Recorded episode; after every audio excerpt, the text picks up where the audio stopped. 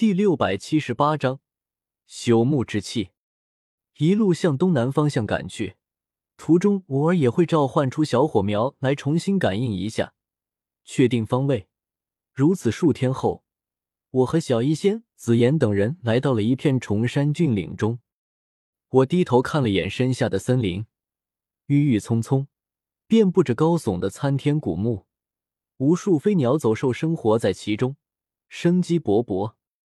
这里已经是中州中域，快靠近中州东域了吧？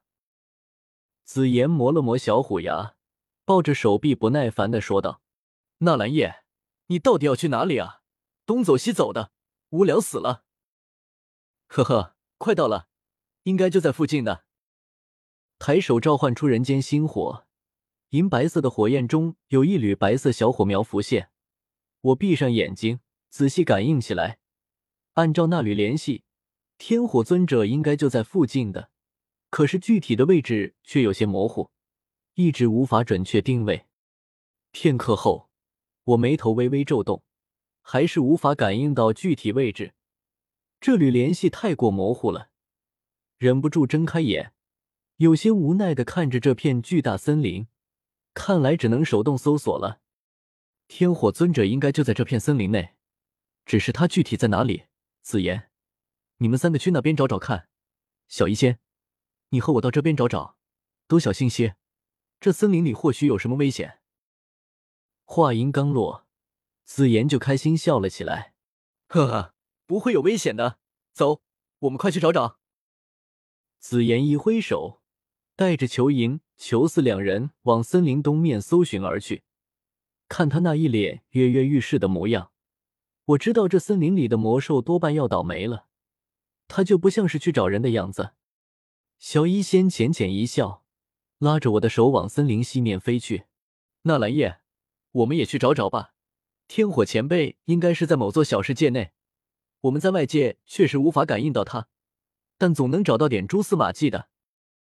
好，紫妍那边我不担心，以他们三人的修为，寻常人也奈何不得他们。当即拉着小医仙在森林内寻找起来。实际上，我觉得到了现在，更多的是等天火尊者主动来找我们。我感应不到他，他总能感应到我吧？这片森林景色一般般，就是树木太高太大，很多古木估计有十人合抱粗，高达二三十丈。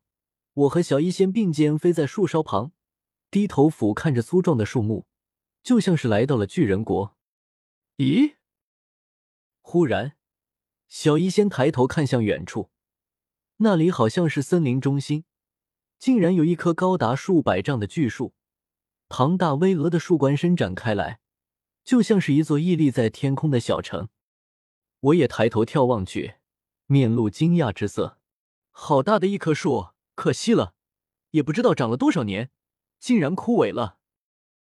那棵巨树呈枯黄色。森林中其他树木还是郁郁葱葱，它却像是提前入冬，满树的叶片早已经落光，只剩下光秃秃向四面八方延伸的树枝，格外难看。古树有灵，像这种大树活着时，大树内肯定有天才地宝凝聚。如今即便死去，估计也有什么好东西留下。小医仙目露惊喜之色，偏头看向我。就像一个邻家小妹妹，纳兰叶，我们过去看看吧。我点点头，有好东西没理由放过，当即拉着小医仙往那棵大树飞去。不过这种荒山野岭，宝物很容易引来强大魔兽的觊觎，我们想要获得宝物，估计得先击败觊觎的魔兽，小心些。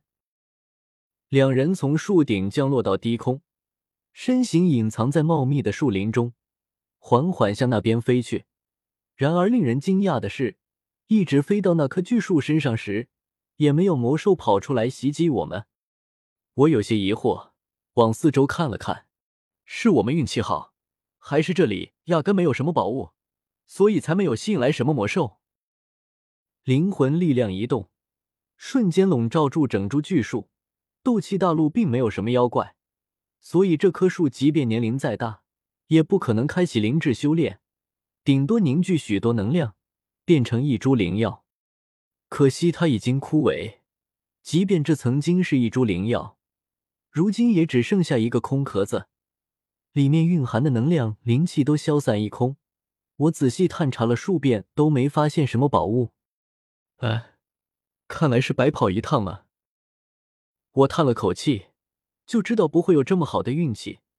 明明是来找人的，还想顺便捞到点什么宝物，真以为你是主角啊？这可不一定哦。小医仙轻轻一笑，目光落在大树根部，也不和我解释什么，直接一道斗气劈链轰过去，巨树树干被轰出一个豁口，碎木飞溅，洋洋洒洒的碎木中还有一阵棕灰色雾气飘荡而出。我定睛看去。却没看见什么东西，除了木头还是木头。小医仙，没什么东西啊。呵呵，这些不是吗？小医仙伸手一招，斗气涌动间将一缕棕灰色雾气卷来，白皙的鼻尖抽了抽，直接将这缕棕灰色雾气吸入体内，露出一脸享受的表情。我看得一脸莫名其妙，总感觉小医仙这是在。那小脸上销魂的表情，看得我都有些蠢蠢欲动了。这真的是朽木之气。片刻后，小医仙猛地睁开眼睛，双眼极为明亮，开心的对我介绍道：“朽木之气需要极为珍惜的灵药灵草腐烂后，才有一些可能运化而出的剧毒之物。寻常人触碰到一缕，连灵魂都会被腐朽。没想到竟然会在这里碰到。”不愧是你，我一脸敬佩的看着小医仙。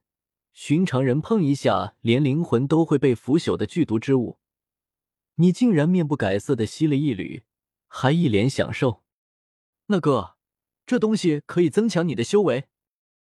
小医仙身为恶难毒体，可以吞噬剧毒来增加修为，只是到了斗宗境界后，寻常的毒对他已经不起作用。必须是那种非常非常毒的毒才有用。然而毒性越剧烈，毒药自然也越加珍贵或稀少。即便是我也很难碰到。嗯，纳兰叶，你在边上为我护法，我将这些朽木之气都吸收了。小医仙情绪难得激动起来，他从半空中降落下来，盘膝坐在布满枯枝落叶的地面上，双手掐诀。一缕缕棕灰色的朽木之气被他不断引到鼻前，吸入体内。